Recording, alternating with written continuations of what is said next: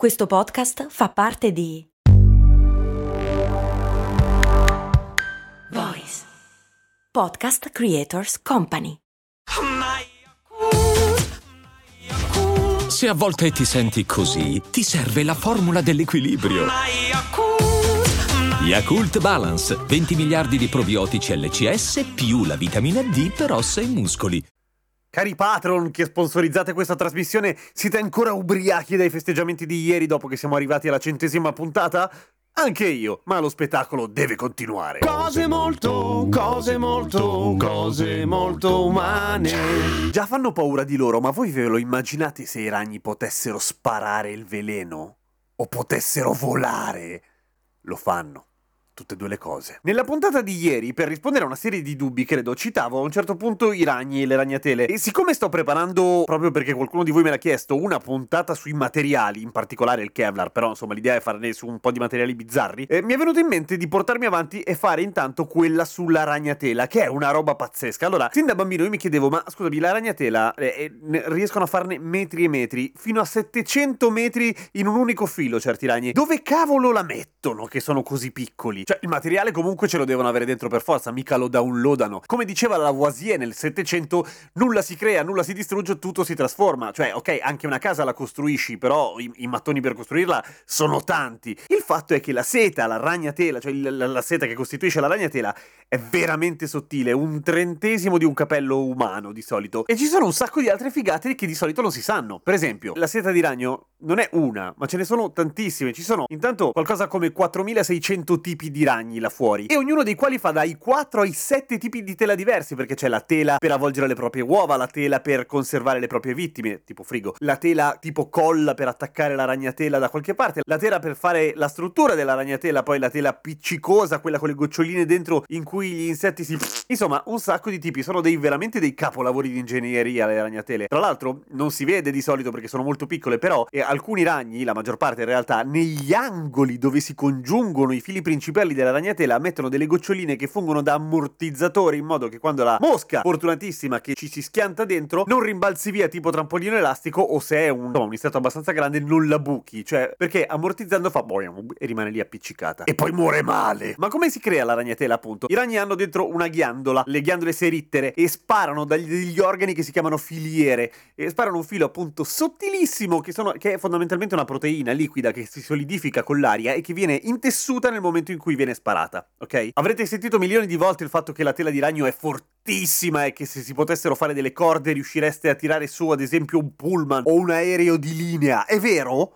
Sì, in realtà è vero, però è tutto teorico, nel senso che non si può fare una corda intrecciata di tela di ragno spessa più o meno come una canna dell'acqua per tirare su un pullman che è quello più o meno l'esempio che fanno tutti. Perché non si può intrecciare, perché non ce n'è, perché non si può raccogliere. Adesso vediamo perché. Però, dalle prove fatte in laboratorio, la tela di ragno è tendenzialmente più di due volte più resistente del filo d'acciaio che non è mica male, anche perché pesa incredibilmente meno rispetto all'acciaio. E quindi sarebbe una figata dire, ehi, la seta, quella con cui facciamo le cravatte, la tiriamo su da 5.000 anni più o meno, come esseri umani, perché non facciamo la ragnatela? Ecco, intanto perché il Bombix Mori, cioè il baco da seta, è super sciallo, basta che gli dai un albero di gelso, lui si mette lì, fa il bozzole e basta. Poi, come viene estratta la seta dai bozzoli non è una bella cosa, nel senso che vengono bollite con dentro i povero bruco ancora. Beh, insomma, però il ragno invece è incredibilmente territoriale, incredibilmente asociale con i suoi simili. Cioè, il ragno è uno stronzo. E oltretutto, una volta che ha fatto una ragnatela, quando ha finito di usarla, se la rimangia perché non si butta via niente. Per cui è praticamente impossibile fare un allevamento di ragni. Dovresti avere ettari e ettari di terreno, dei ragni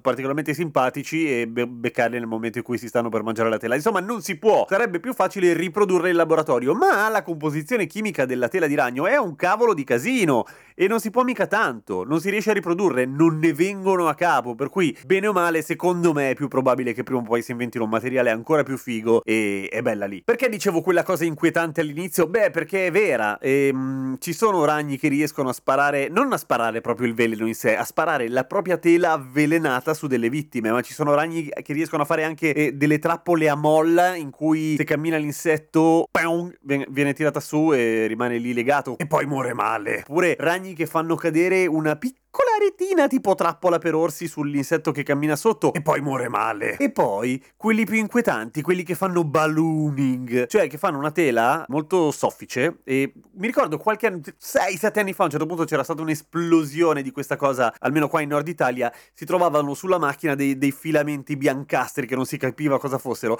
Erano mongolfiere o parapendii, per essere più corretti da un punto di vista scientifico, di ragni, perché ci sono appunto ragni che fanno questa roba, fanno una, una tela che sembra un po' una vela eh, con la quale e, e si lasciano volare nel vento e arrivano ovunque. Vuoi delle piccole sorprese dal cielo puoi trovare un ragno in faccia e poi muori male. Ma d'altra parte succede continuamente quando passi in mezzo alle frasche, ad esempio. Stai camminando e passi fra due rami e senti sulla faccia e sono le tele di ragni tese fra un ramo e l'altro. In quel momento non rimane altro da fare che alzare le mani al cielo e fare finta di aver tagliato il traguardo e sentirti almeno vittorioso. Ci sono alcuni esempi, tra l'altro, inquietanti riguardo a quando i ragni vincono questa loro timidezza e non stanno uno contro l'altro, cioè quando fanno una sorta di joint venture come le grandi compagnie oppure un cartello come i Narcos. E il caso più eclatante venne registrato nel 2007 in agosto del 2007 in Texas, nella riserva naturale di Tawakoni, quando una colonia di ragni di 10 specie diverse peraltro, quindi neanche amici alla lontana,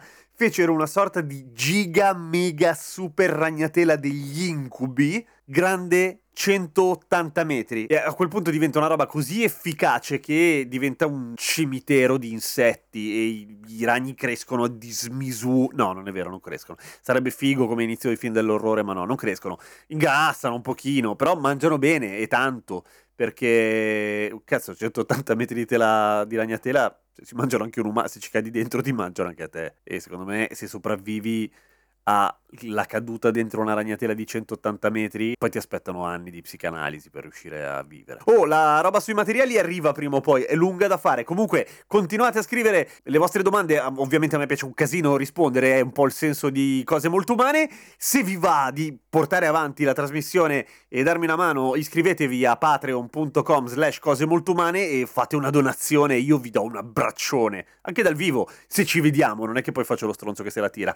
Grazie a tutti gli ultimi iscritti e scrivetemi o su Patreon o su Instagram su Radio Kesten. Bella lì, a domani con cose molto umane.